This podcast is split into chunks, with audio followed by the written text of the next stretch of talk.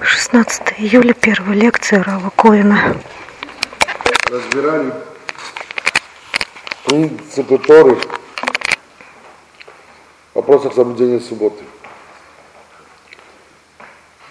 Именно определение, как Тора понимает, почему надо соблюдать субботу,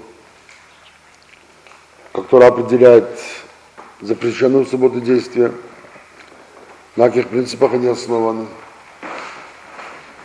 И мы говорили и о аспекте созидания в материальном мире, и о власти над природой. Мы также говорили о понятиях шинуй, изменения, что если происходит видоизменение, то и действие совершается необычным э, способом, то это не является полным нарушением субботы и в определенных ситуациях мы пользуемся этим, этим э, условием, и если есть необходимость нарушения субботы, то мы стараемся, в первую очередь, нарушить это именно по принципу шинуй, необычным образом, чтобы не было полного нарушения субботы. Только при крайней необходимости мы нарушаем полностью субботу, когда это нужно. Также говорили о принципе грамма, создавать причины, создавать условия, говорили о противодействии холодильника, как тушить пожар, если нет опасности жизни. Эти все принципы, они, которые, принципы, вытекающие из Торы. Принципы Торы при соблюдении субботы. Вот сейчас э, я хочу перейти на дополнительный уровень э, понимания субботных действий. И учитывая следующий аспект – Тора дает указание мудрецам. Возведите ограду вокруг закона, говорит Тора. Суть этого указания заключается в том, что если мудрецы видят, что исполнение какого-либо закона находится в опасности, из-за того, что человек, у человека есть какая-то слабость определенная, психологически, и мы чуть позже укажем на конкретные слабости. И это приводит к тому, что человеку тяжело соблюдать тот или иной закон, и он может нарушить его, то мудрецы возводят ограду вокруг закона, имеется в виду, что они вводят дополнительные запреты, чтобы отдалить человека от запрета самой Торы. Самый простой пример для иллюстрации, а потом мы приведем еще целый ряд примеров – Пример такой. В субботу запрещено писать. Это принцип Торы. Мы уже говорили о создании при написании. Мы создаем буквы, создаем слово, тексты. Это запрещено. А можно ли по Торе брать ручку в руки в субботу? По Торе можно. Нет проблем, пожалуйста, возьми. Тора не запретила это. Но в то же время есть опасность что если ты возьмешь ручку в руки в субботу, поскольку ты привык в течение шести дней, взяв ручку в руки писать, то если тебе позволить взять ручку в руки в субботу, то есть опасность, что ты напишешь. Ты забудешь. Мы люди всего лишь. У нас есть привычки. У нас есть иногда забывчивость. И тогда по привычке, взяв ручку в руки в субботу, то мы можем написать. И тогда мы нарушим запрет Торы. А запрет Торы мы уже указывали о том, что Тора очень строго относится к запретам субботы. Есть даже смертная казнь для человека, который сознательно нарушает шаббат. Понимает смысл, знает всю важность субботы и нарушает его, то очень строго относится к этому. Можно в переносном смысле сказать, что нарушение субботы равносильно взрыву атомной бомбы для человека, который понимает, что такое суббота и что такое нарушение субботы. А там, где есть атомная бомба, есть система защиты. Есть кодовая система защиты, чтобы кто-то случайно нажал на ненужную кнопку. Есть часовые, которые будут стоять, колючая проволока вокруг. Целый механизм защиты, чтобы ненужное лицо в ненужное время не нажало на ненужную кнопку. Когда есть опасность взрыва, необходима система защиты. Примерно вот таким же принципом пользуются мудрецы, что если есть опасность нарушения, то необходимо создать ограду, то есть систему защиты. И тогда придут мудрецы и скажут нам, запрещено брать ручку в руки в субботу. Но мы четко знаем, это не принцип Тор. Принцип Тор не писать. А запрет брать ручку в руки в субботу, это уже принцип мудрецов. И Тора, она, с одной стороны, дает указания мудрецам, чтобы там, где необходимо, там ввести дополнительные ограничения, ради того, чтобы дать людям соблюдение, э, позволить соблюдать заповеди. И в то же время Тора обязывает нас, людей, слушаться постановлений мудрецов. Человек не может прийти и сказать, эти мудрецы, люди постановили того, тебя можешь забыть, какая привычка. Я умный человек, я ничего не забываю. Я могу контролировать свои привычки. И тогда я, я возьму ручку в руки, чтобы подчесаться, скажем. Не знаю, скажу, просто поиграться, от нечего делать. Я не нарушу субботу, я не напишу. Приходит Тора и обязывает нас, народ, слушаться постановления мудрецов, даже если ты считаешь себя очень умным, очень мудрым, незабывчивым и так далее, и так далее. Я хочу вам зачитать текст в Торе, где указывается на это, каким образом указывается на это. Это книга Дворим, пятая книга Торы, и 17 глава, 8 стих. С 8 по 13 стих. Если непостижимо будет для тебя дело для разбора между кровью и кровью, между тяжбой и тяжбой, между язвой и язвой, по делам вообще спорным во вратах твоих, то встань и зайди на место, которое изберет Господь Бог твой. Так начинает Тора вот, повествование этого указания. Начинается с того, что если, допустим, возникает где-нибудь в еврейском народе спор по какому-нибудь вопросу, Спор между, мудрецами. Мудрецы обсуждают какой-то вопрос. Один утверждает, что вот вывод он такой, и решение этого вопроса таково. У него есть какие-то свои подтверждения, свои аргументы. Другой мудрец утверждает иначе. То как обычно решается такой спор? Необходимо прийти, прийти к какому-нибудь компетентному органу. Если в этом городе, где они живут, есть компетентный орган мудрецов, равнинский суд и так далее – то они должны прийти и представить этот спорный вопрос этим мудрецам и послушать, как они этот вопрос решают. И вот представим себе, что пришли два мудреца, представили этот спорный вопрос, и каждый свою привел аргументацию, и суд взвесил этот вопрос, проанализировал его и принял какое-то решение в пользу одного из мудрецов. Мудрец, против которого было принято решение, он не согласен с решением суда, он имеет право на апелляцию. Поскольку система, э, судебная система в Израиле, она тоже имеет свою иерархию, то можно апеллировать вышестоящий орган. Если мы определяем, что есть в городе есть суд, то вышестоящий орган это суд колена. В каждом колене был суд, высший суд того колена. Если обычные судебные органы представлялись в лице, 20, э, в лице трех судей, то судебный орган колена это 23 мудреца, как бы раввины еще более высокого уровня, которые стоят, э, заседают в этом суде. Представим себе, что этот человек, этот мудрец, против которого было принято решение, он пошел апеллировать вышестоящий орган, пришел к судьям колена, у 23 судьи, и изложил свое понимание дела. В то же время другой мудрец, и уже судьи, которые также постановили пользу него, они представляют свою точку зрения и свою аргументацию. И представим себе, что снова и 23 судьи приняли решение, как и прежде.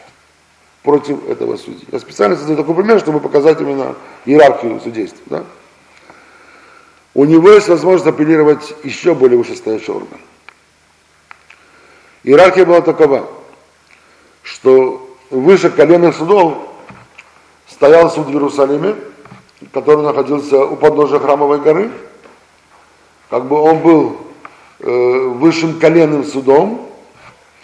Если апелляция и там не прошла, то он имел возможность прийти уже в высший судебный орган Израиля, который назывался Санедрин, и в русском переводе обычно пользуется словом Синод, сокращенно Санедрин, и там заседал 71 мудрец, самые величайшие мудрецы того поколения, той эпохи, в которой происходит наш рассказ.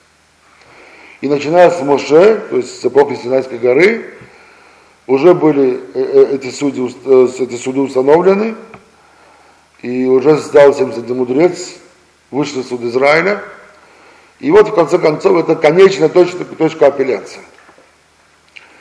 Если впредь и там в этом суде, состоящий из 71 мудреца, когда уже пришли две стороны и предложили свою точку зрения по обсуждаемому вопросу, то уже принято это решение, уже некуда апеллировать. Все, это окончательное решение.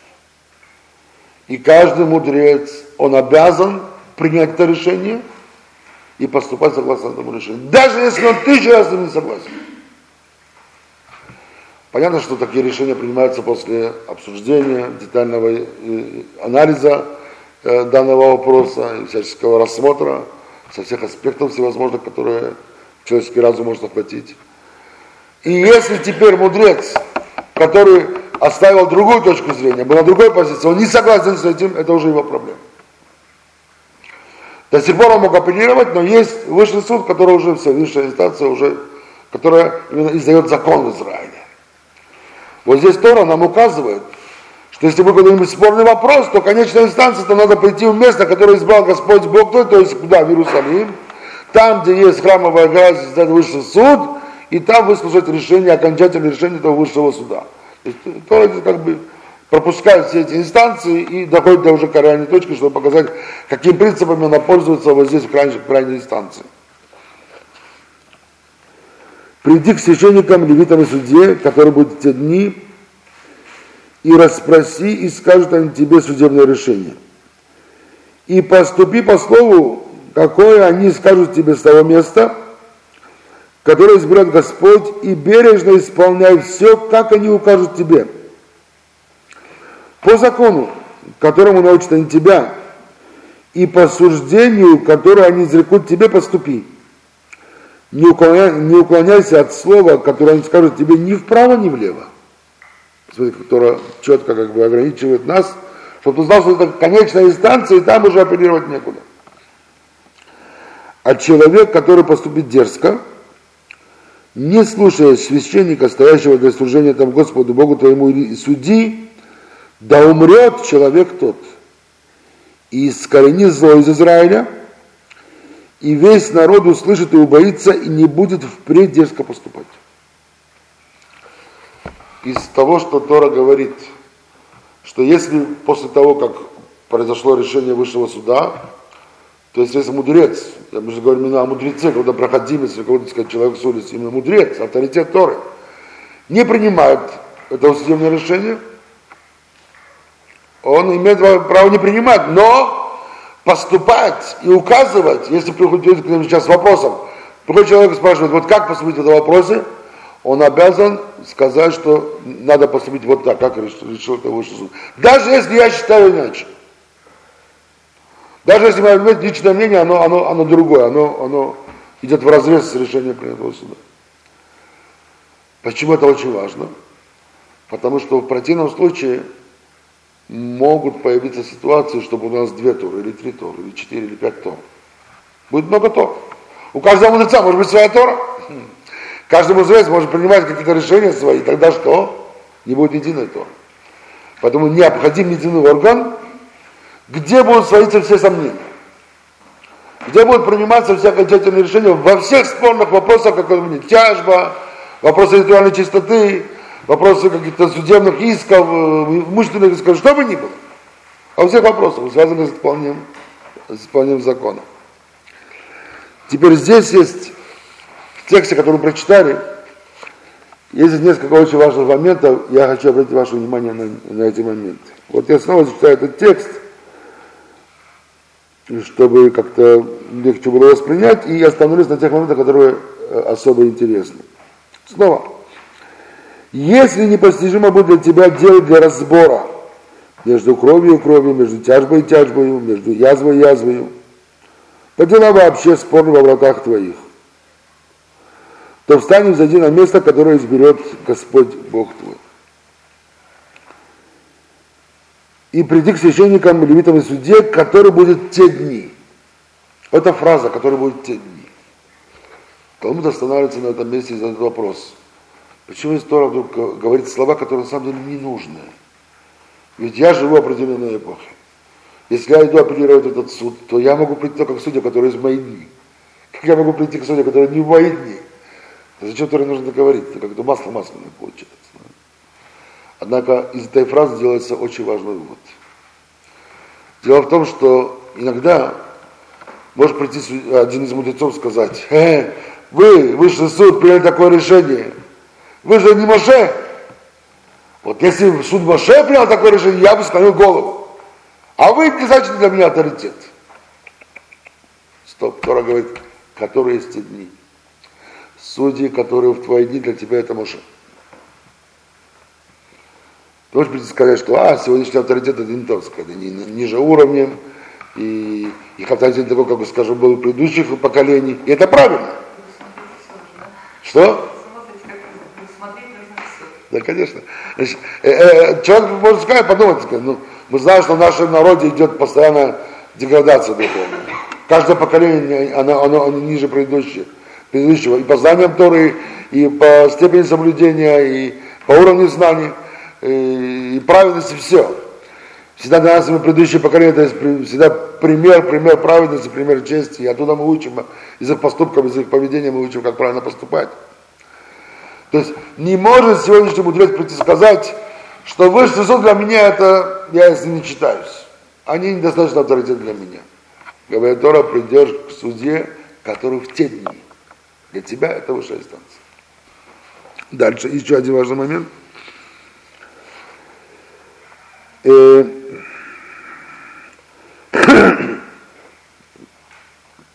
и приди к священникам, левитам и судье, которые будут те дни, и расспроси, и скажут они тебе судебное решение – и поступи по слову, какое они скажут тебе с того места, которое изберет Господь, и бережно исполняй все, как они укажут тебе. По закону, которому научат они тебя, и по суждению, которое они изрекут тебе, поступи. Вот это слово по закону, которое научит тебя. В оригинале пишется, э, буквально как бы оригинальное слово – Алпия Тора Шереруха. Согласно Торе, которую он тебе, скажет. То есть судебный спор не мог возникнуть в связи с законом, который прямо прямым текстом написал в Торе. Там нечего спорить, сказано так или так, нечего спорить. Видимо, был спор по такому вопросу, который прямо не указан в тексте Торы. Только нужно проанализировать текст и сделать выводы. И тогда иногда разные анализы могут привести к разным выводам, в этом возник спор приходит Писание учит нас, что это суде, решение высшей судебной инстанции, это есть Тора. Вот это есть Тора, это, и это есть то, что Тора подразумевает, именно так нужно поступить. Это не просто э, мудрецы решили, ну и что? Это есть Тора. По Торе, которая не укажет тебе, говорит Тора. И по суждению, которое они изрекут тебе, поступи. Вот сейчас еще одна очень интересная фраза не уклоняйся от слова, которое они скажут тебе ни вправо, ни влево. Вроде бы Тора уже все сказала. Поступи по их слову, поступи по их учению. Это есть Тора для тебя. Что за еще дополнительная фраза «не уклоняйся от слова, которое скажут тебе ни вправо, ни влево»? Что это за фраза такая? Вроде бы уже не нужно, уже все было сказано. Однако здесь тоже из этой фразы делается интересный вывод.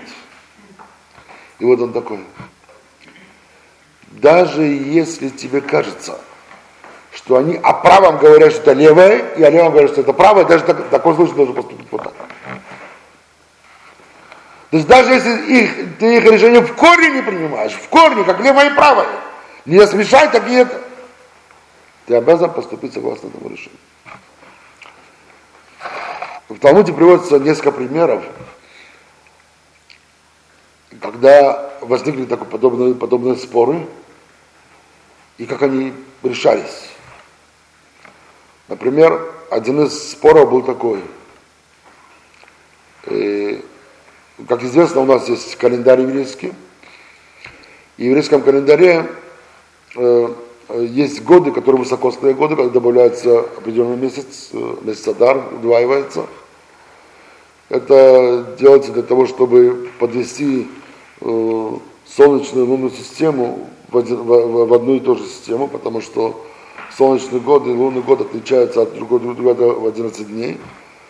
И 19-летний цикл, солнце, раз, когда солнце оборачивается вокруг, э, луна, земля происходит вокруг солнца, и за это время, сколько оборотов делает луна вокруг земли, получается некая разница. Чтобы ее подвести вместе, добавляют специально один месяц, чтобы за 19 лет лунный и солнечный год они были совместимы. И есть народы, которые, например, григорианский календарь построен по лунной системе, и поэтому нужно постоянно его корректировать. Есть высокосный год, тоже, так сказать, 29 февраля добавляют. И, и еще были целый ряд корректировок в предыдущие поколения, потому что этот календарь, он часто расходится между лунным и солнечным. У мусульман вообще идет только лунный, только лунный, лунный календарь, и поэтому у них э, их праздники постоянно смещаются, в разные времена года они появляются. У евреев это не так. У евреев постоянно идет корректировка между лунным солнечным календарем, и тогда праздник Песах всегда будет весной, праздник Суккот всегда будет осенью, то есть и 9 августа будет летом. То есть постоянно остается календарь именно из этих вот корректировок.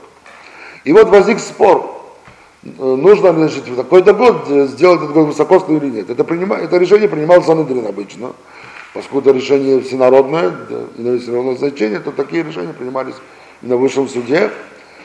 И вот один из мудрецов, Раби Йошуа, он настаивал на одном решении, что там нужно, э, нужно, нужно делать год высокосный.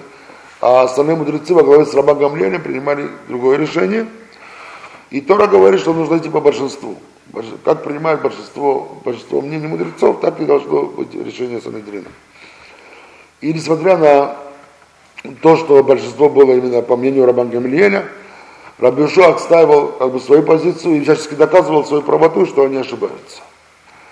И вот когда уже суд принял решение, Рабан Гамлиэль послал послание Рабиушу и сказал, я приказываю тебе прийти ко мне в Йом-Кипур, который наступает по твоему мнению, по твоему календарю, по твоему исчислению, в этот день прийти ко мне из за город, я говорю, нельзя выходить за город, как суббота.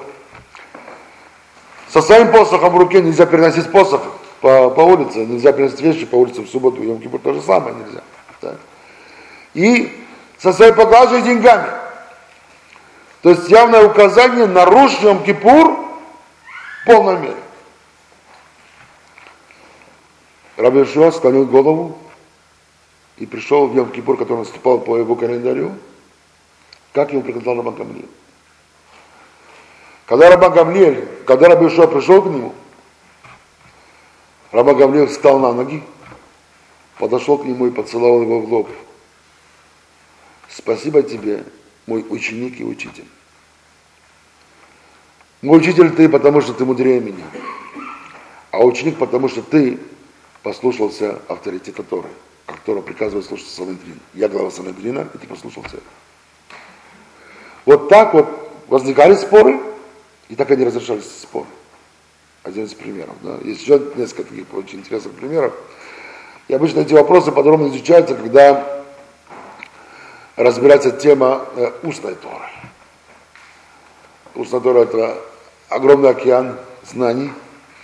Когда изучаются принципы именно устной Торы, и принцип основания мудрецов, вот там подробно изучаются все эти темы, авторитет мудрецов и прочее, прочее, прочее. В любом случае, мы увидели здесь, насколько Тора э, серьезно относится к постановлению мудрецов, как авторитет Тора дает мудрецам, и как она обязывает нас слушаться мудрецов. Таково изначальное положение. Наше сегодняшнее положение намного сложнее, чем то, что я вам сейчас описал. Почему? Потому что сегодня у нас нет храма и нет Санадрина. То есть нет той высшей инстанции, которая бы разрешала все споры и которым должны были все подчиняться. С тех пор, как народ ушел в изгнание и разрушен храм, и нет Санадрина на храмовой горе, нету у нас этого вышестоящего органа. И поэтому есть часто разногласия в каких-то вопросах. Очень э, может быть, что вы придете к одному раввину, зададите, зададите ему вопрос, и можете получить один ответ, к другому раввину придете, получите другой ответ. И поэтому обычно рекомендуется приходить именно к одному раввину, чтобы не было этих, этих, этих противоречий, этих, этих э, э, за, ну, путаницы. И, но сегодня наш народ в этом смысле находится в очень большой проблеме. И поэтому у каждого движения есть свои раввины, у каждого движения как бы свои главари. И в этом смысле э, э, надо как-то определяться, и уже каждый это делать, сделать в меру своих возможностей, в меру того места, где он живет, и раввин, который находится в его месте в городе. Чтобы не было именно этой путаницы, надо, надо идти таким способом. Потому что сегодня у нас в этом вопросе проблема, и, конечно же, когда но будет построен храм, и вновь восстановится работа Санадрина, то много-много спорных вопросов, которые сегодня, они найдут свое, свое решение, однозначное решение. А пока что мы в изгнании. И это одно из проявлений нашего изгнания. Что как бы мы изгнаны из того единства Тора. Мы изгнаны из одного типа учения. И сегодня есть целый ряд разногласий. Однако, надо указать, что эти разногласия касаются деталей. Нигде не выйти разногласия, нужно соблюдать или нет. Конечно же, все мудрецы знают, что соблюдать. И не встретите разногласий, э, есть 39 категорий запрещенных действий или 40 запрещенных. Нет, есть 39, все это знают. То есть, разногласия, они могут быть в каких-то деталях, каких-то конкретных деталях. Но они встречаются, когда мы задаем иногда практические вопросы. Безусловно, могут быть разногласия. Если вы встретите, не удивляйтесь. Это есть, это существует. Теперь перейдем непосредственно к нашей теме, к субботе. Каким образом отражаются постановления мудрецов в вопросах субботы. Мы уже сказали, что Тора говорит мудрецам, сделайте ограду вокруг закона. Если вы увидите где-то, что какое-то положение, какой-то аспект – может привести народ к тому, что он будет нарушать шаббат или какой-то другой закон, неважно. И для этого необходимо ввести дополнительные э, запреты, сделать это. Тора дает указание, а нам за, за, заповедует Тора слушаться мудрецов, то, что мы сейчас с вами читали этот текст. И тогда в вопросах Торы, в вопросах субботы мудрецы нашли, что есть четыре главные сферы, где требуются вести эти постановления. И четыре этих сферы, первые три из них, э, они э, связаны с некими психологическими слабостями человека, а четвертое это общее, и мы часто разберем каждого из них в отдельности. Первое, э, первая сфера слабости – это называется проблема подобия. В чем она состоит? Принцип он такой. То есть мудрецы, они не просто вводили запрет, это запрещено, это запрещено, это запрещено. Нет.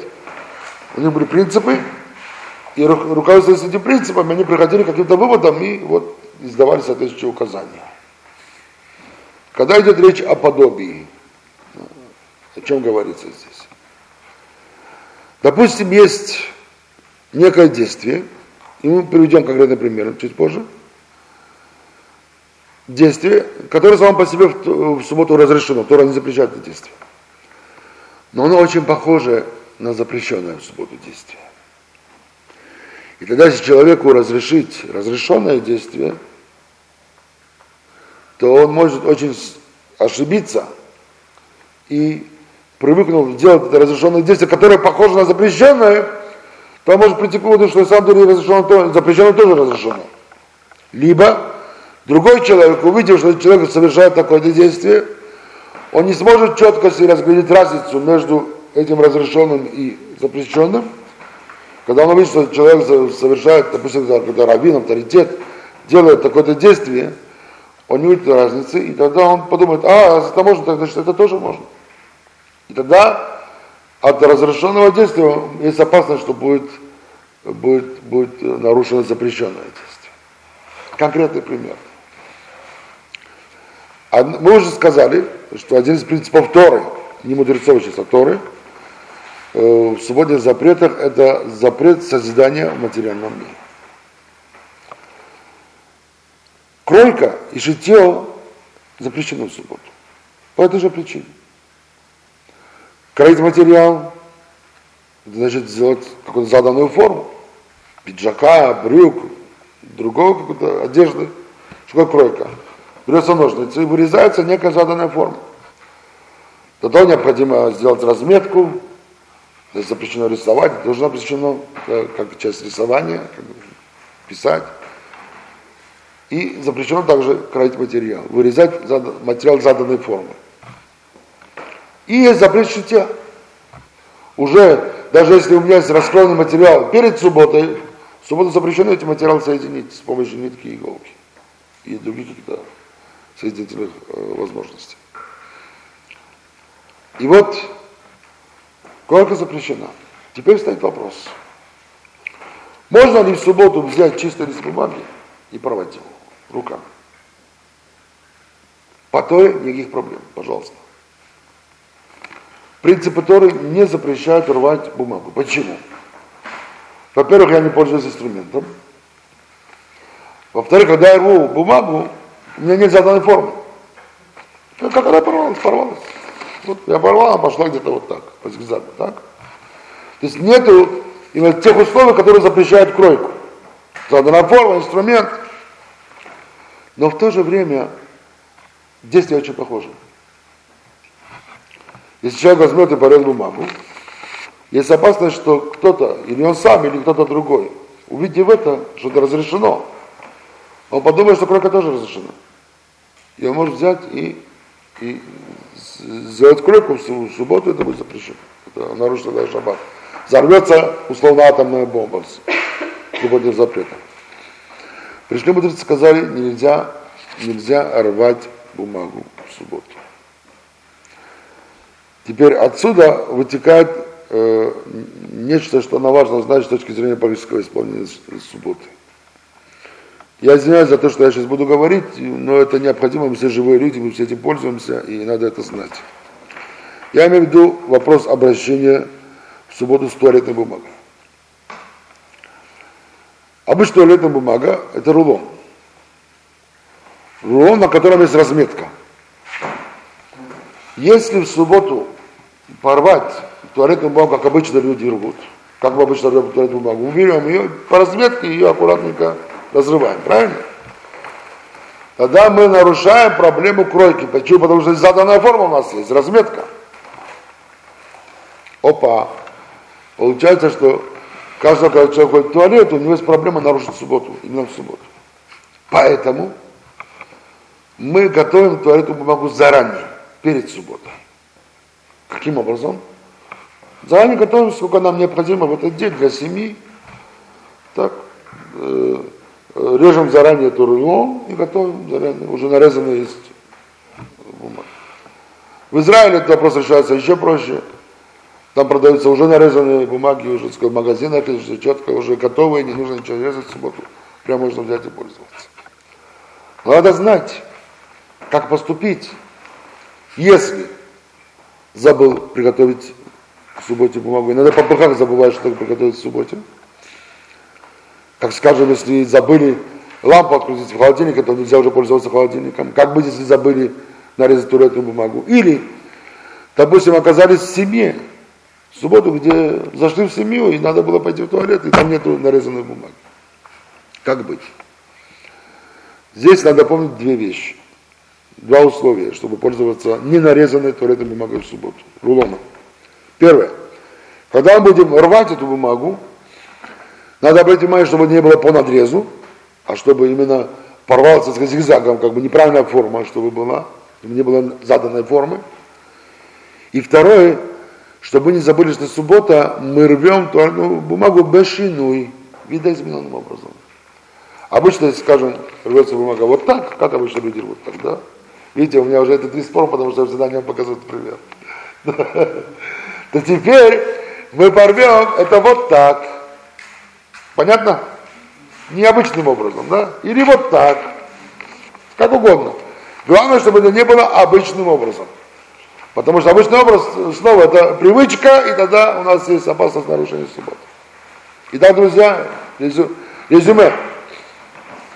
Для того, чтобы э, э, э, пользоваться туалетной бумагой, лучше всего и рекомендуется заранее, вот если у нас сегодня пятница, когда будет подготовка к субботе, то рекомендуется всем приготовить, нарезать туалетную бумагу перед субботой. Сколько необходимо, количество примерно каждый знает, сколько ему нужно на семью, и тогда пользоваться этим. Если кто-то забыл, не успел и так далее, и в субботу оказались, надо помнить две вещи. Первое, рвать бумагу, рулон, рвать не по надрезу. Второе, рвать видоизмененным образом, необычным образом. Итак, это был первый принцип, называемый принцип подобия, когда запрещают, мудрецы запрещают даже разрешенное действие. Почему? Потому что оно подобно запрещенному действию, и можно легко спутать одно с другим.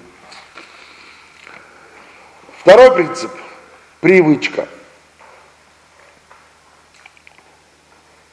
Когда это действие, снова само по себе разрешенное в субботу по Торе не запрещено, но по привычке обычно это действие может привести к действию, которое, которое уже является запрещенным действием.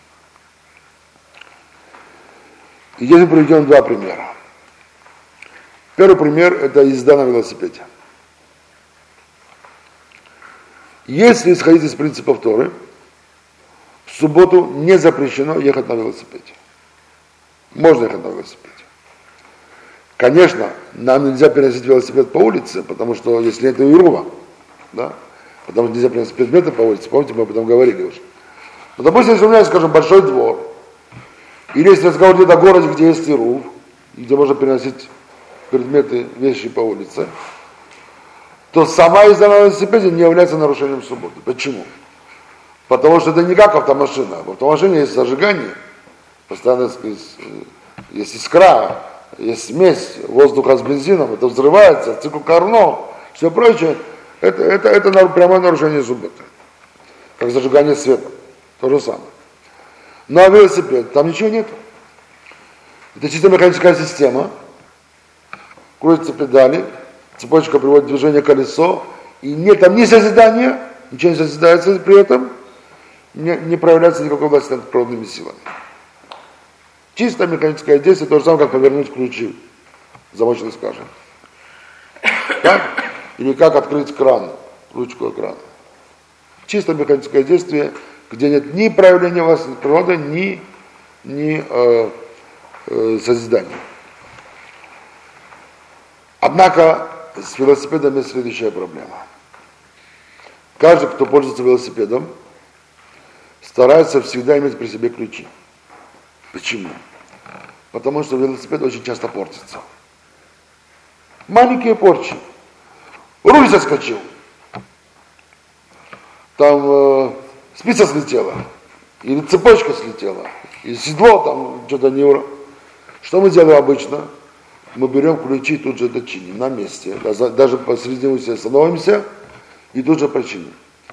Проблема в том, что если у меня есть какой-либо прибор, который испортился, я его чиню, как будто я его созидаю.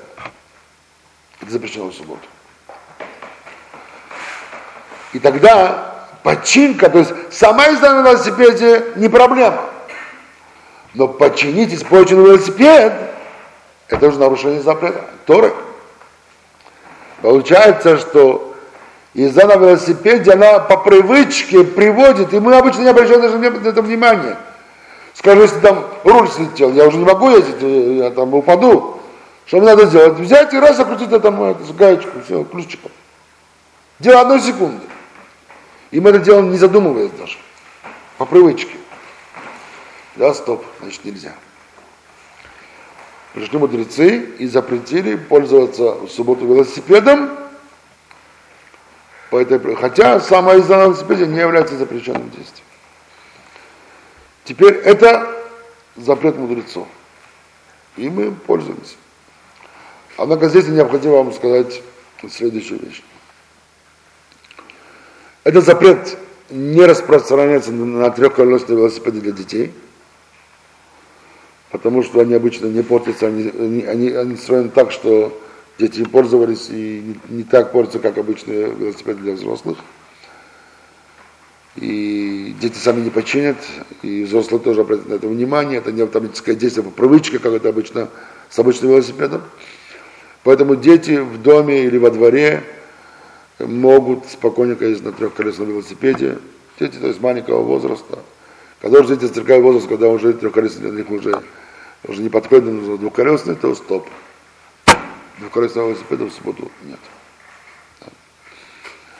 И второй момент. То, что мы сейчас говорим, это все запреты, чтобы знать принципы соблюдения субботы.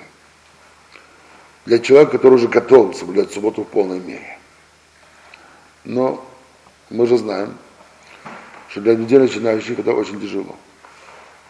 Учитывать все эти нюансы, исследовать этим запретам. И всегда, когда человек входит в мир субботы, да вообще в мир соблюдения заповедей, это постепенный процесс. И наверняка есть люди, которые сразу им будет тяжело это все учитывать и следовать всем этим запретам. Есть в Израиле один известный артист. Его имя гремело на весь Израиль в свое время, он был известным телеведущим, радиоведущим, известным киноактером. Зовут его Ури Зоар. Сегодня это Рав Ури Зоар. И он начал возвращаться к вере где-то 80-е годы. Я помню, еще до того, как начался у меня процесс, я очень любил слушать его ночные радиопередачи. У меня было такие ночные беседы, такие интересные беседы со слушателями, и я любил это слушать. И вот там он начал, как-то рассказал, что он чуть-чуть начал соблюдать.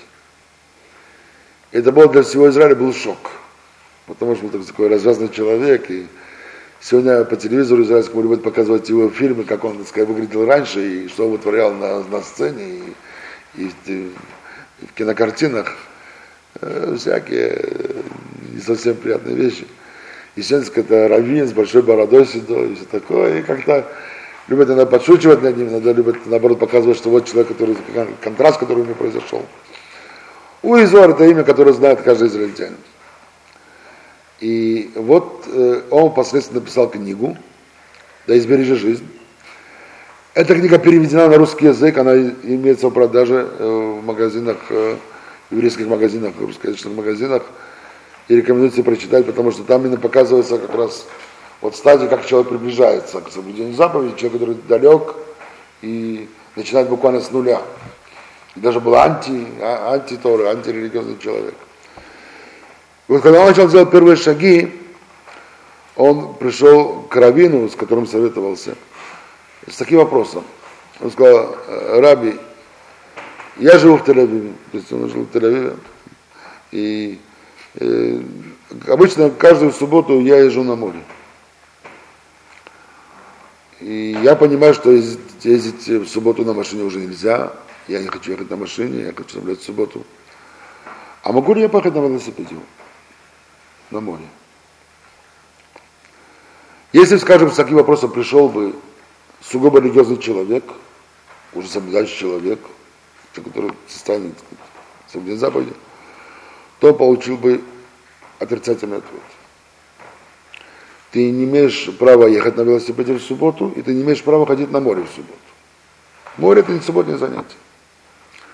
Но Равин был мудрым человеком, и он знал, что тот, кто приходит с этим вопросом, он только начинает делать первые шаги. Если сейчас ему сказать все запреты в полной мере, ему будет тяжело это выполнить. И может даже сломается. Поэтому я подумал, что лучше дать ему кое-что разрешить, то, что можно, скажем, допустим, в первую очередь постановление мудрецов, скажем, с него снять. Да. Хотя бы начал бы принципы Торы исполнять, а постановление мудрецов, это как бы это уже последующий шаг. Когда человек уже утвердится в принципах Торы, потом уже он может выполнять более строгие предписания на более серьезном уровне. И тогда он сказал, пожалуйста, ты можешь ехать на велосипеде в субботу на море. Разреши ему и то, и то. Потому что и запрет купаться в море это запрет мудрецов, и запрет ехать на велосипеде это запрет мудрецов. Но скажем, если бы он спросил бы, а могу я зажигать свет в субботу? Вот я не могу без света, Раби сказал, не можешь. Это запрещено. Тогда это уже соблюдение субботинское, это уже не то. Но поскольку это было именно вопрос, связанный с постановкой мудрецов, то Равин подумал, сначала пускай исполняет принципы Тора, а потом уже будет исполнять и принципы мудрецов. Они как бы более высокий уровень соблюдения, более строгий уровень соблюдения. Одно дело, когда нельзя писать, другое дело, когда нельзя ручку в руки брать, это более строгий уровень. Правильно? И вот Уризор э, в одной из радиопередач, когда я его слышал, потом он оставил радио, потом стал телевидение, потом он уже перешел в другой образ жизни, стал вести. Но в то время у него еще был переходный период такой.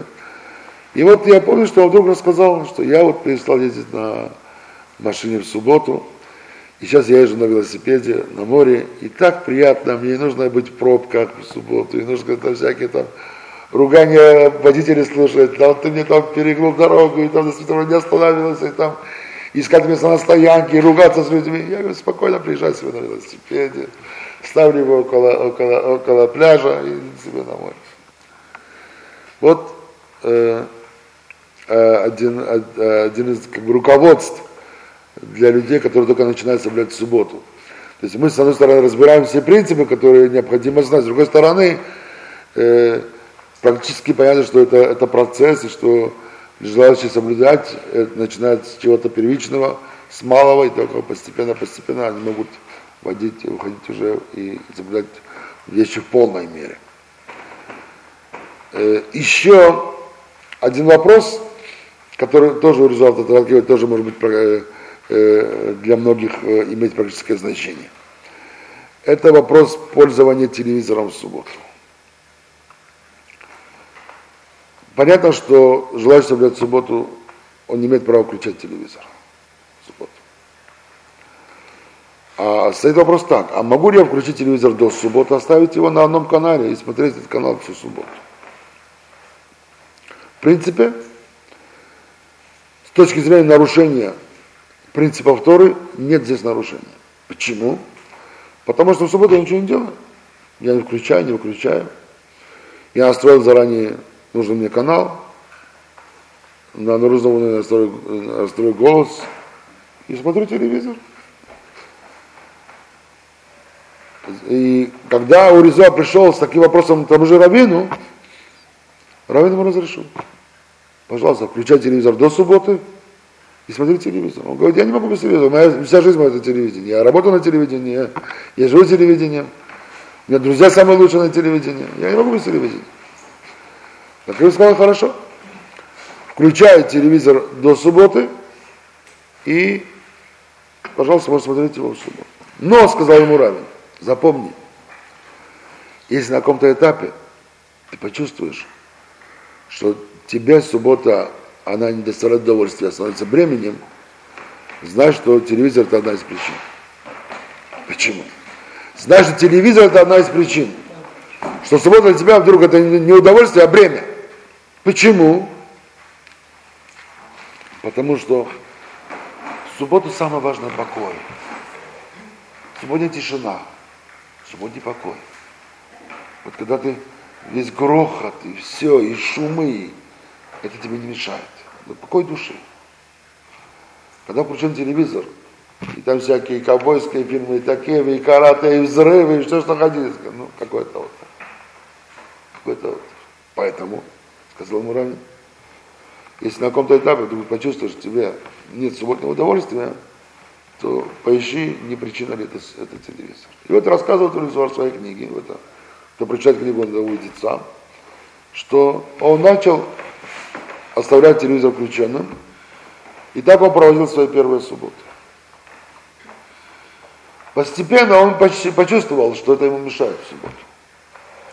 Постепенно он возросло как бы ощущение субботы глубже, он хотел именно этой тишины субботы, этой покоя, а в доме телевизор гремел. С одной стороны, свечки горели, с другой стороны, субботние блюда, там, стол и прочее, с другой стороны, телевизор гремел. Сначала попробовал вынести телевизор в другую комнату, чтобы это была отдельная комната, чтобы там это не было там, где они за субботним столом прочее, чтобы не мешало. Но последствия, в принципе, это стало ему мешать. И где-то через несколько минут, 2-3 месяца он уже не, не, не включал в субботу телевизор. Я через полгода вообще выпустил телевизор из дома, сказать, на свалку. Это, это уже другая стадия, это уже дальнейшее. И э, у меня тоже э, была история с телевизором таким образом. Э, мой покойный отец скончался в Грузии в 1972 году. Через два года я выехал в Израиль. Еще через два года приехала туда моя мать э, с, с детьми, с братьями. И э, будучи 10 лет вдовой, она вышла вторично замуж э, в Израиле за турецкого еврея. К этому времени моя мама уже тоже соблюдала. Ну, такие кашут, шаббат, праздники уже соблюдала. А ее будущий муж, он не соблюдал. Они были уже оба взрослые, взрослые люди, уже были где-то где под 50 лет, когда они поженились, где-то 40 уже, да, около 50 лет. И, значит, когда они обсуждали этот вопрос, то они пришли к такому выводу, соглашению, что муж не будет мешать маме соблюдать значит, то, что она хочет соблюдать, но в то же время она не будет ему мешать то, что он хочет делать. И, так сказать, у них дома была суббота, и в то же время он мог курить в субботу, включать телевизор, включать в субботу. Вот. А она нет, она, он мог поехать куда-то в субботу, а она нет, она в субботу была дома, и он ей не мешал. Такое было джентльменское соглашение. Было, что мы приехали к ним несколько раз на субботу. Я специально при нас не включал телевизор, и только оставлял его включенным. И курил он не при нас, куда-то уходил и курил. То есть я старался, чтобы не было как-то гармония нарушена, но в то же время я знал, что это, это, это не то. Это, знаешь, когда знаешь, что приходит человек, и у него запах сигареты и прочее. Атмосфера как-то немножко была напряжена. И мы постепенно перестали к ним ехать на субботу. Они к нам приезжали иногда на субботу, он нас ничего дома не нарушал, конечно. Но все-таки, и мы к ним уже не могли как-то ехать на субботу. И вот как-то он мне звонит, говорит, Хайм, все, говорит, я перестал курить в субботу, а телевизор я уже оставляю зажженным субботними часами, я уже оставлю, не заключайте телевизор, приезжайте ко мне на субботу. Это было большое счастье для нас, большая радость для нас, что он уже не включал в субботу телевизор, только смотрел включенным субботними часами. О чем я говорю? О стадиях. То сразу человек тяжело ему все соблюдать. Сразу это невозможно, сразу это очень огромное время. Постепенно, постепенно человек начинает, входит, и потом у него душа требует большего. Сама душа, внутреннее, внутреннее ощущение будет, что он хочет сделать это более, более, э, более приближенным к настоящему исполнению к настоящему соблюдению. И тогда он себя чувствует настоящим евреем. Но вначале это процесс, это процесс, постепенный процесс. О чем говорил Ревизуар, и в связи с велосипедом, и в связи с, с телевизором. Так?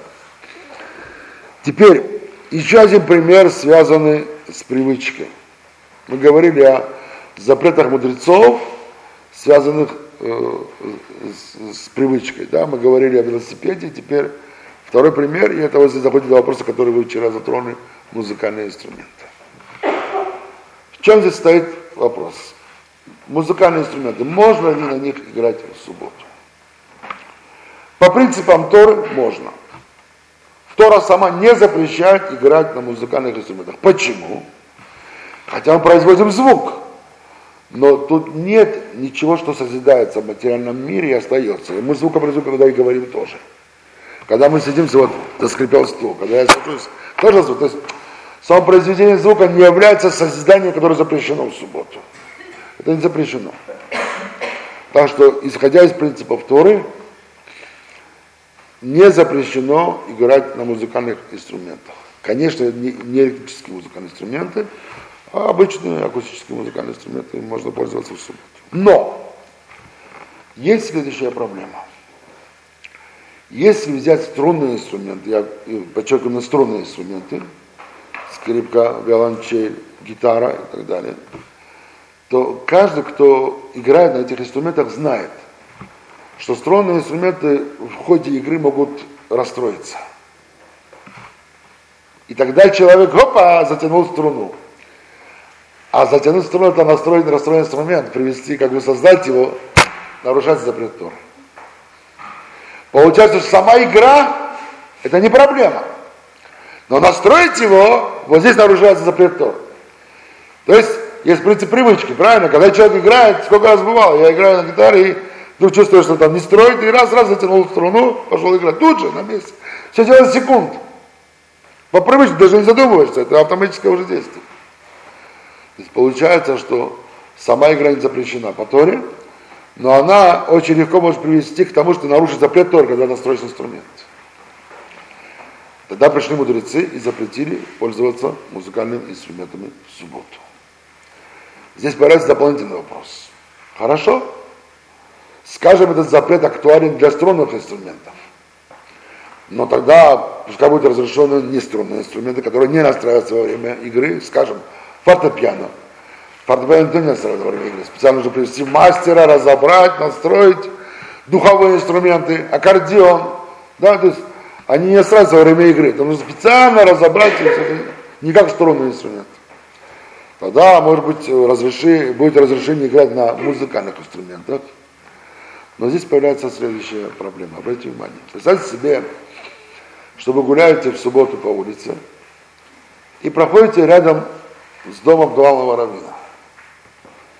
И он живет на первом этаже, вы видите, так сказать, в окно, сидит главный раввин, играет на фортепиано.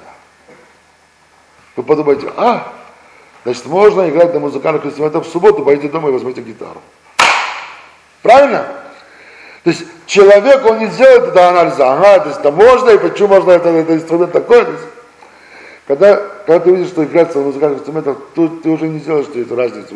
Это только люди, которые знают и анализируют, изучают это в связи с субботой, знают принципы субботы, они только начинают вот эти, эти разницы и эти тонкости. Обычный человек, рядовой человек эти тонкости знать не будет, и этих анализов делать не будет. Он просто увидев одно, сколько раз видишь, что религиозный человек поступает, значит, можно поступать так, я иду, делаю так. И часто мы делаем что другое, но мне кажется, это то же самое. Вот здесь есть проблема. Потому мудрецы, когда они дали запрет на пользование музыкальными инструментами в субботу, то они этот запрет распространили на все инструменты музыкальные. Хотя, в принципе, проблема только с определенными инструментами. Хорошо? Тут есть еще один момент. Э, я часто слышал от музыкантов такое возражение, что как, я целый день не буду играть? Иногда это люди, серьезные музыканты, которые каждый день тренируются по музыке 4-5 то больше часов. И на самом деле они не могут без музыки, как я помню, я не мог без музыки и одного дня. Когда начал соблюдать субботу, для меня это было ужасно, как я целый день буду играть. Но э, именно суббота мне помогла открыть что-то интересное. Когда всей субботы я не играл, то как-то желание, как-то, знаете, как все возрастало, возрастало, инструмент стоит рядом, ты не можешь его трогать. И когда выходит суббота, садишься, играешь и наслаждаешься, как не наслаждаешься никогда, через неделю. Это именно этот простой. Знаете, иногда бывает, что люди друг друга любят, и они долгое время не видятся, и как бы их любовь принимает новую силу, новый, новый, новый взлет да, в любви. Потому что именно не виделись какое-то время. То же самое здесь, когда любишь музыку, любишь инструмент, какое-то время если не видишь, то потом это идет с удвоенной силой, именно этот контакт, игра, она намного более чувственная, намного более глубокая. То есть, дорогие друзья, мы рассмотрели именно второй принцип – из-за которого мудрецы внесли свои дополнительные запреты, помимо того, что запретила Тора, То есть помимо принципа Торы, дополнительные принципы мудрецов. Третий принцип. Это принцип называется принцип результата. В чем он состоит? Разговор идет о действиях, которые сами по себе снова не запрещены. Но часто результатом этих действий бывают действия, которые да запрещены по Торе. Классический пример. Можно ли в субботу облокотиться об дерево? В принципе, в чем проблема? Пожалуйста, облокачивайся, ты ничего не нарушаешь. Однако, мы все знаем, что облокотившись об дерево, мы легко можем сорвать веточку, листик, кору, а это уже нарушение Торы. Понятно? Правильно? Нельзя же отрывать вещь от источника его жизни. Мы уже говорили об этом, правильно? Нельзя сорвать цветок в субботу, нельзя сорвать яблоко в субботу. Это запрет Торы. Получается, что такое простое действие, как облокотиться об дерево, само по себе невинное действие, нейтральное действие, оно может привести к нарушению Торы. Опа. Скажем, мудрецы, не облокачивайся об дерево. Можно ли взбираться на дерево? То же самое, когда мы взбираемся, всегда что ломается, сучок ломается, ветка ломается. Нельзя этого делать в субботу. Нельзя взбираться на дерево. Да. Можно ли садиться на траву? Мы уже как-то говорили об этом, да?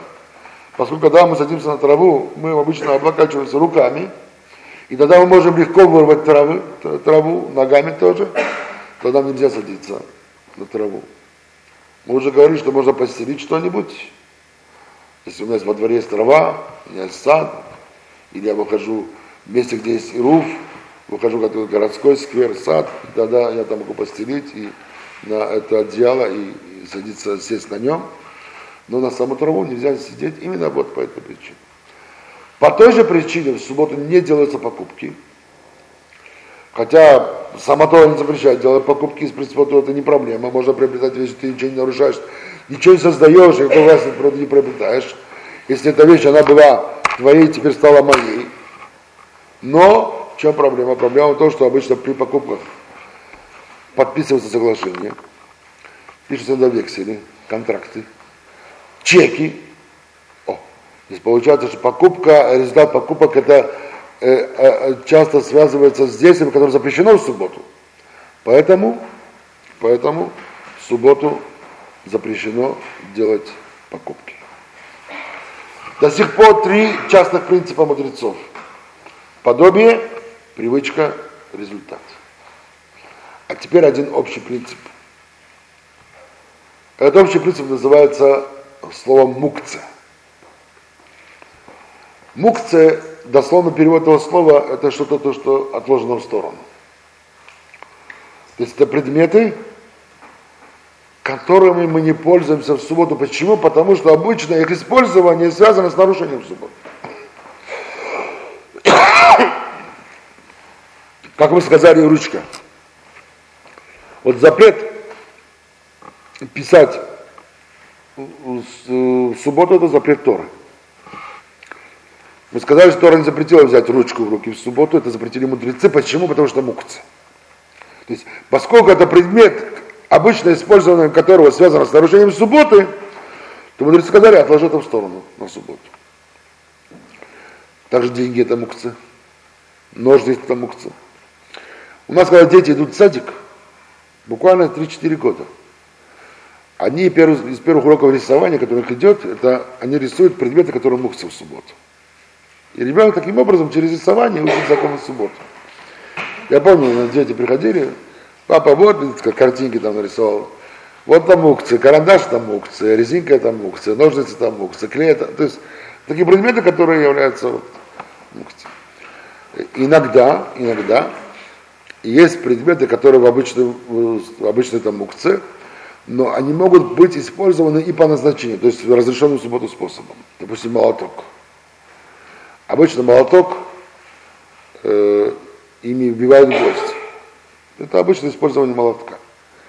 Теперь бить гвозди это сделать какое-то построение в доме, да, там или балку забить, или там картинку повесить. То есть, здесь проблема созидания, нельзя вбивать гвозди в субботу, это запрещено Торой.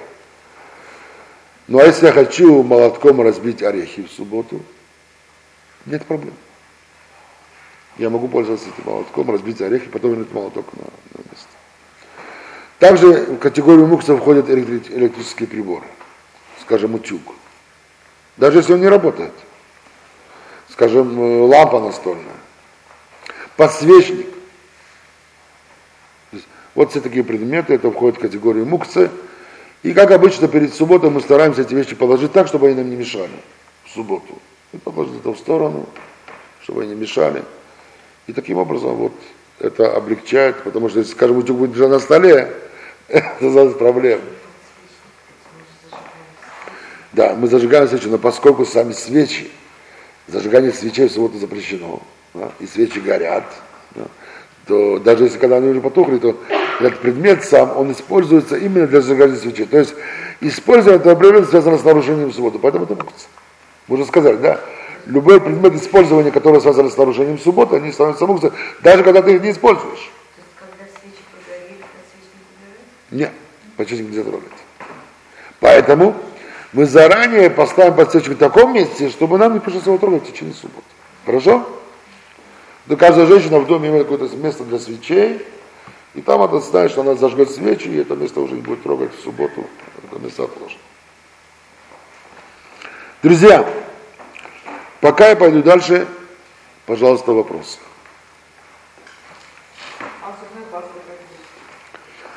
Значит, э, э, чистка зубов в субботу связана со следующей проблемой. Часто при чистке зубов поражаются десна, выходит кровь. Пускание крови в субботу запрещено Тора. И поэтому мы в субботу не пользуемся зубной щеткой. С пастой нет проблем, есть проблема зубной щеткой. Секунду, секунду. Значит, э, надо посмотреть, если это здесь. В Израиле эта проблема решается. Каким образом?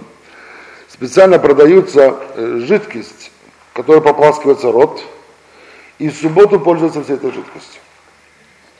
И без того, чтобы сказать, один день ты не почистишь это щетка, почистишь жидкостью, тогда есть приятное ощущение во рту, это приятный запах, приятное ощущение, свежесть во рту и чистые зубы. Так что цель достигается, но пользование самой зубной щеткой запрещено по причине ранения э, десен. Хотя не всегда мы раним десен, но это бывает, иногда происходит, то поэтому пускание крови по Торе запрещено, поэтому нельзя пользоваться зубной щеткой. Пожалуйста, еще вопрос. Скажите, а когда переезжаешь в другую страну? Громче, пожалуйста. Когда переезжаешь в этой страны в страну, там все равно надо пользоваться, да? Чем? Тора. Ну вот запрет там, там Тора была дана в пустыне. Почему она в пустыне, а не в стране Израиля? Чтобы у евреев не возникло ложное мнение, что Тору нужно соблюдать только в Израиле. Она была дана в пустыне для того, чтобы нам сказать, что даже если вам придется оставить Израиль, и жить в других странах. Даже в пустыне, даже там нужно соблюдать. Хорошо. И даже есть такое предписание. Если, скажем, человек оказался в пустыне и потерял счет дней.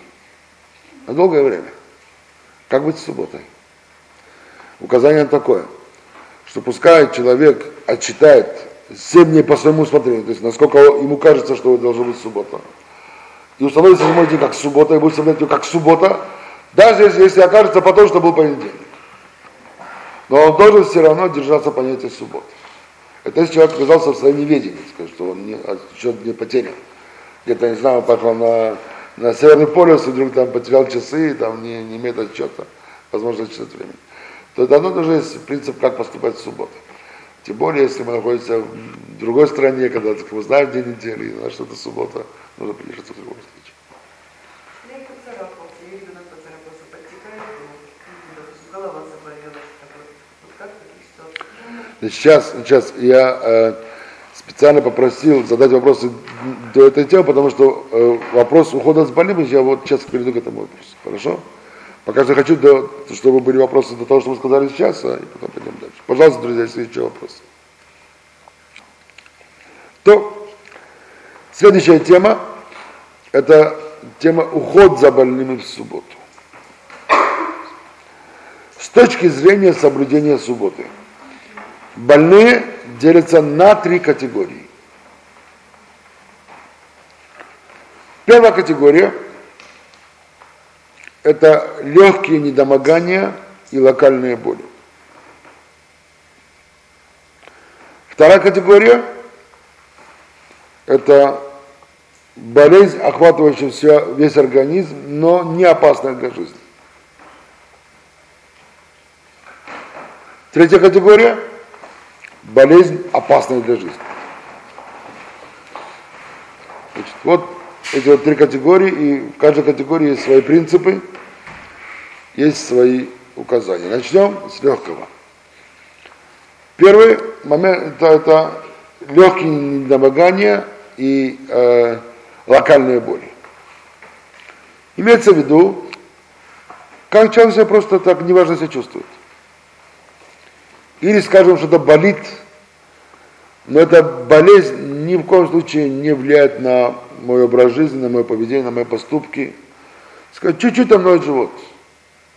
У кого не бывало, у всех бывало. То есть мне это не мешает ничего делать, я делаю все как обычно, и могу и, и улыбаться, и, и шутки рассказывать, и, и читать, и все, немножко ноет живот. Чуть-чуть там ноет зуб. Мне это не мешает жить обычным образом. Это есть вот, вот легкие недомогания или локальные боли, не распространяющие на весь организм. В этой ситуации мы имеем право пользоваться лекарствами за исключением таблеток. Только жидкими лекарствами. Какая есть проблема с таблетками? Э, иногда для того, чтобы пользоваться таблетками, э, таблетки перетирают порошок. Это изменение физического состояния вещества, это запрет Торы. Нельзя в субботу перетирать таблетку в порошок, это запрет Тора. По той же причине, например, нельзя пользоваться твердым мылом в субботу. Твердым мылом. Скажем, мыть руки мылом твердым в субботу нельзя. Жидким, пожалуйста. Жидким, пожалуйста. А твердым, поэтому в каждой еврейской семье специально, иногда они пользуются во все дни жидким мылом, но в субботу обычно есть всегда жидкое мыло, для того, чтобы пользоваться именно жидким, жидким мылом в субботу. Теперь, поскольку есть опасность, что использование таблеток может привести к тому, что таблетки будут раскрошены, а это запрет Тора, нельзя твердый предмет привести, привести в какое мучное состояние, в крошечное состояние, то поэтому есть запрет при легких недомоганиях пользоваться таблетками, даже если мы их не крошим. Поэтому, кроме таблеток, пожалуйста, микстуры, нет проблем. Что? Э, в каком оно виде? То же самое, таблетки, то же самое. То есть то, что можно будет им использовать крошение, это запрещено. С капсулами есть немножко легче. Если уже порошок, тогда нет проблем. Проблема с таблетками, которые могут быть сделаны, э, переведены в порошок. Вот там есть проблема. Там есть опасность, что кто-то может э, забыть и накрошить, тогда есть общий запрет на таблетки. Это запрет мудрецов, то есть пользоваться таблетками это запрет мудрецов. Да, Тора сама не запретила пользоваться таблетками. Что? Нет, таблетками не пользуемся никак. Нет, никак. Снова при первой категории. Значит, такая первая категория легкие недомогания, локальные боли. Теперь, если, сейчас мы переходим на вторую категорию, если уже у меня болит живот, но уже не как первая категория, а живот так, что сказать, уже трясет меня, мне уже тяжело быть себя, чувствовать себя нормально, я так не скручиваюсь, если мне нужно полежать, потому что уже э, слабость чувствуется на, всем, на всем организме. Это не, не, не, это опасность для жизни, это вторая категория, да, болезнь не опасность для жизни. Но когда уже весь организм ощущает эту боль, это не как в первом случае, когда только немножко болит какое-то место локальное. Да? скажем, зубы так, что голова разрывается, и, допустим, повысилась температура, то есть весь организм чувствует слабость, весь организм чувствует боль. Даже если будет какое-то локальное место, но это локальная боль такого уровня, что весь организм ощущает эту, боль, то мы переходим теперь ко второй категории, когда снимаются запреты мудрецов. То есть уже можно пользоваться таблетками, допустим, в этом случае уже можно нарушать запрет мукце. Допустим, э, скажем, у меня есть э, стоят здесь свечи в субботу на подсвечнике. Во второй комнате нет света, темно. Мне нужно эти лекарства. Могу ли я взять подсвечник, посветить там и взять то, что мне необходимо? Свечи горят. Я не зажигаю, не тушу, я осторожненько перенесу подсвечник там, и чтобы засветить эту комнату, и чтобы посмотреть там, если там э, нужно лекарство или нет, то получается так, что в первом случае я не имею права, потому что запрет мукце, он, он остается в силе. Но если уже мы говорим о второй категории болезни, я уже имею право взять подсвечники, то есть нарушить запрет мукцы мудрецов и пойти и посвятить там, взять необходимые лекарства, делать все что угодно. Во второй категории принцип общий он такой. Уже снимается запреты мудрецов, но еще остается в силе запреты Торы. Скажем, зажечь для больного света я не имею права в этой ситуации. Не опасно для жизни. Понятно, да? Скажем, вскипятить для него воду я не имею права. Вызвать, вызвать амбуланс по телефону я не имею права. Вторая категория. Нет опасности для жизни. И только тогда, когда он перейдет в третью категорию, если есть болезнь опасная для жизни, или даже если нет яв, явной опасности, но есть сомнение, что это может быть опасно, известный принцип, в случае опасности для жизни, сомнение приравнивается к явной опасности. То есть здесь мне не нужно быть э, специалистом, это опасно или нет, вот точно знать, я не врач. Но здесь явно какое-то опасение, реально опасение, исходя из моего опыта жизни, или исходя даже из моего незнания. Но я боюсь, что вдруг это опасно для жизни, то сомнительную ситуацию я расценю как явную, и здесь уже снимаются все запреты Торы, субботы. Я имею право делать все необходимое.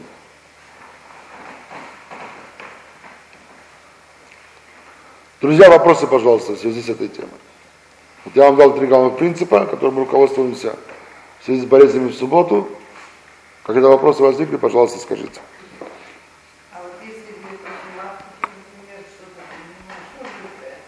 А Что вы имеете в виду, например?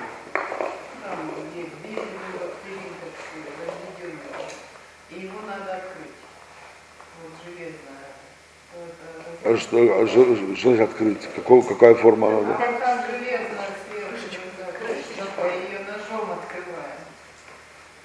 Каждый раз, э, каждый, Первый раз открываю. я, я боюсь это, потому что я не знаю, как это выглядит. Я должен посмотреть, если вы мне... Пиццелин, когда например, вот вы помните? Стеклянный пузырек. А надо, а это надо это отломать. А, Ну не отломать,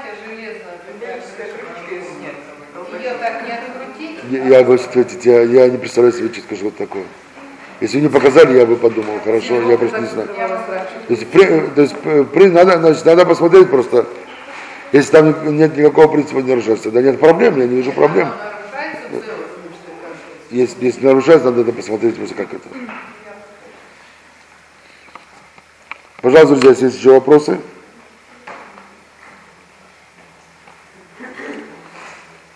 Теперь э, еще одна тема в связи с субботой. Это использование работы неевреев в субботу. Суббота дана только евреям. Суббота не дана неевреям. И более того, более того, есть указание, запрещающее неевреям соблюдение субботы. Почему? Потому что мы уже говорили неоднократно, что связь Всевышнего еврейского народа это связь как между мужем и женой. И вся наша жизнь, она построена по этому принципу. Мы жена Всевышнего, он наш муж, и наша верность, наша преданность, она отражает верность и преданность жене по отношению к мужу. И, Иногда муж и жена занимаются любовью. В это время присутствие любого третьего лица крайне нежелательно, противопоказано. Еврейский народ, как жена, отдается любовью с Богом в субботу. Суббота – это та постель, где ложатся и занимаются любовью Всевышний еврейский народ. И поэтому ни еврей не имеет права как бы быть там. Он не имеет права участия принять в этой любви.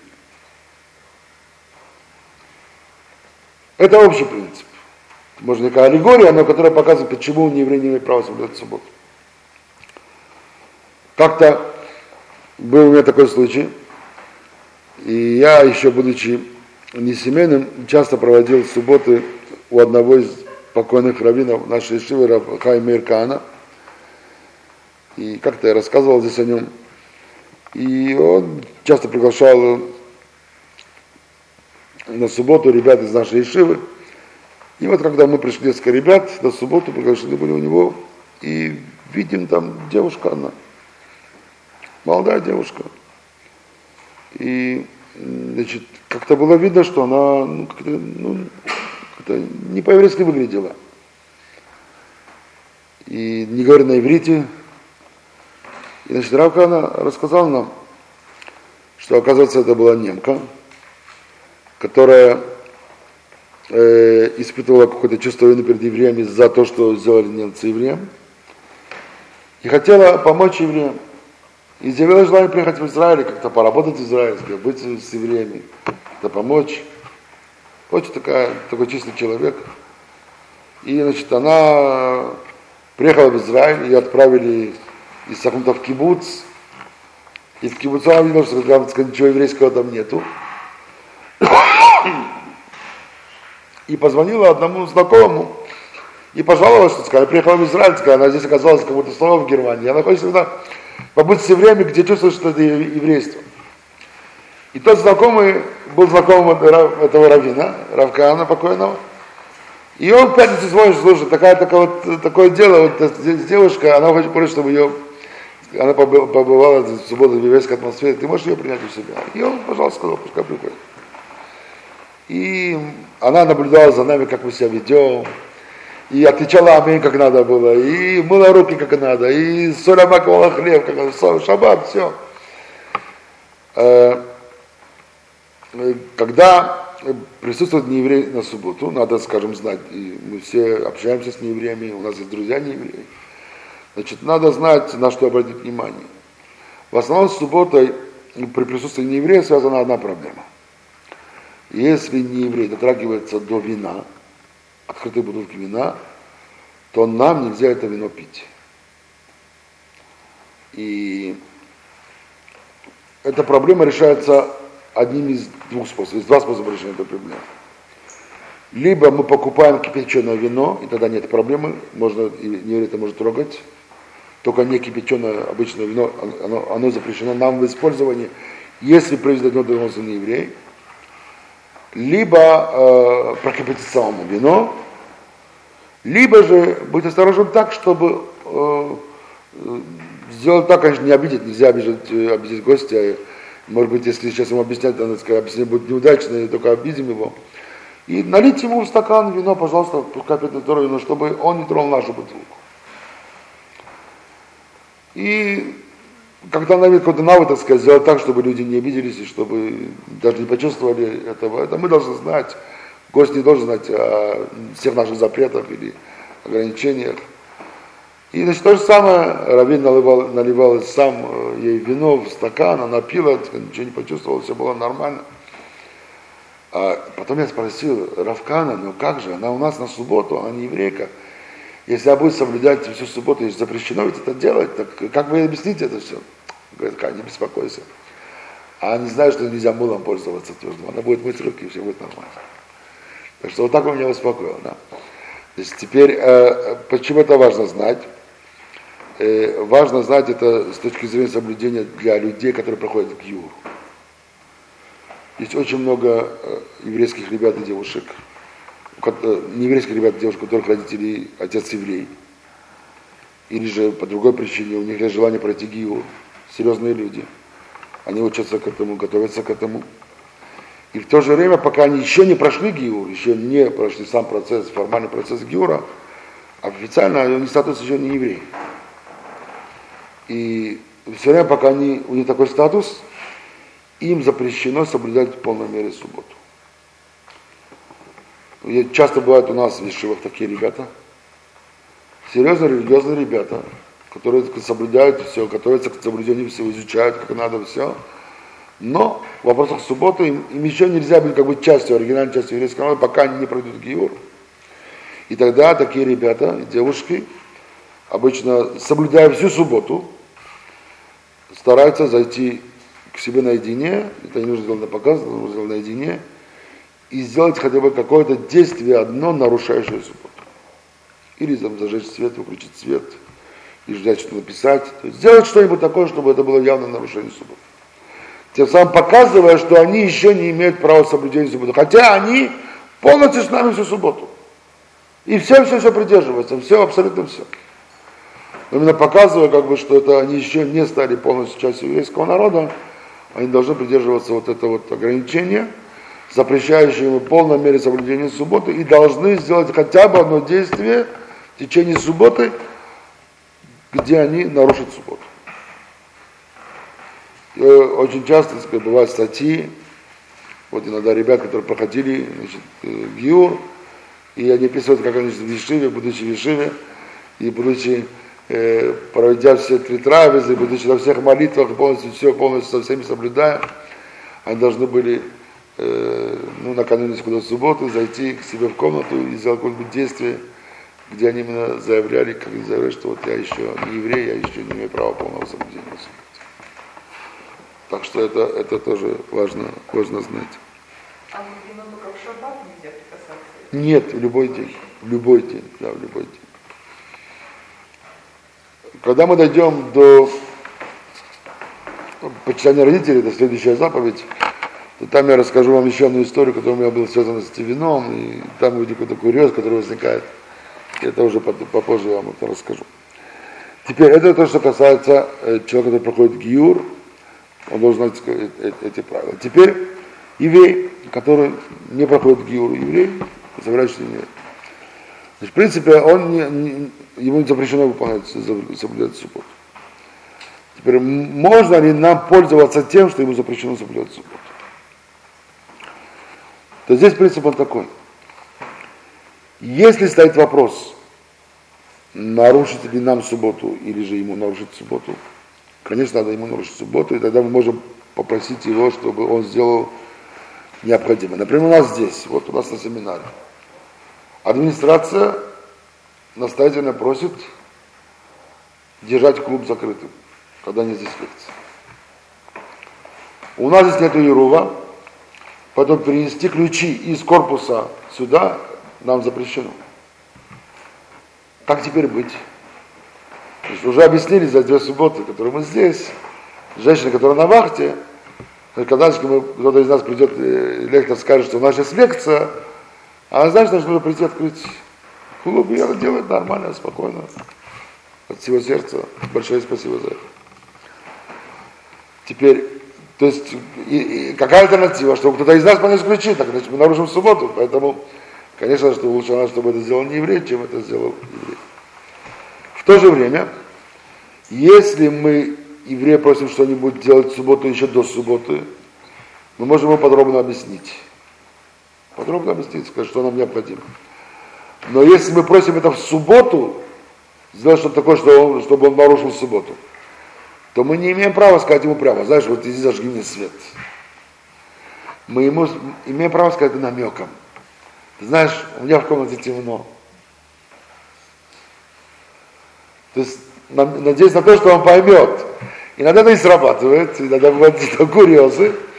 Но когда дадим какой-то намек, чтобы намеком понял, что мне, что мне, что мне нужно.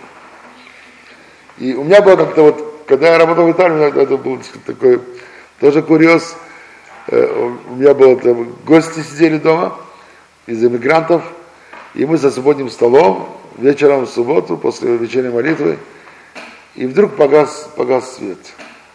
И я вышел в коридор, посмотрел, сказал, везде есть свет, и видимо, только у меня пока, значит, быть была пробку. Пробка в подвале, что мне делать? У меня гости евреи, я не могу сказать никому, ни себе, пойти зажги там пробку, что мне делать? Я жду, жду, жду, открыл двери, пока какой-то сосед не вышел, спускается по лестничной клетке, и я начинаю на моем ломаном итальянском объяснять, что у меня проблемы, там, с, это самое, свет, свет погас. Так он мне говорит, возьми, говорит, здесь спустись, включи пробку. Я говорю, я не знаю, где и что и как. Идем, говорит, я тебе все покажу. Он идет, и, там взял свечку и идет меня туда. Значит, э, не, мы подошли, это подошли так туда, в подвал спустился, он включил свет. Вот, говорит, вот твоя пробка, говорит, и, значит, и вот э, включи, он что такое? Я говорю, я не знаю, как включается. Ну вот я тебе покажу, и включил и пошел. То есть вот такие бывают иногда нюансы, когда иногда бывает курьезы с этим. Ну, запомните одну вещь, друзья. Быть евреем нелегко, но стоит. Всего доброго, шаббат шалом. пожалуйста. Да.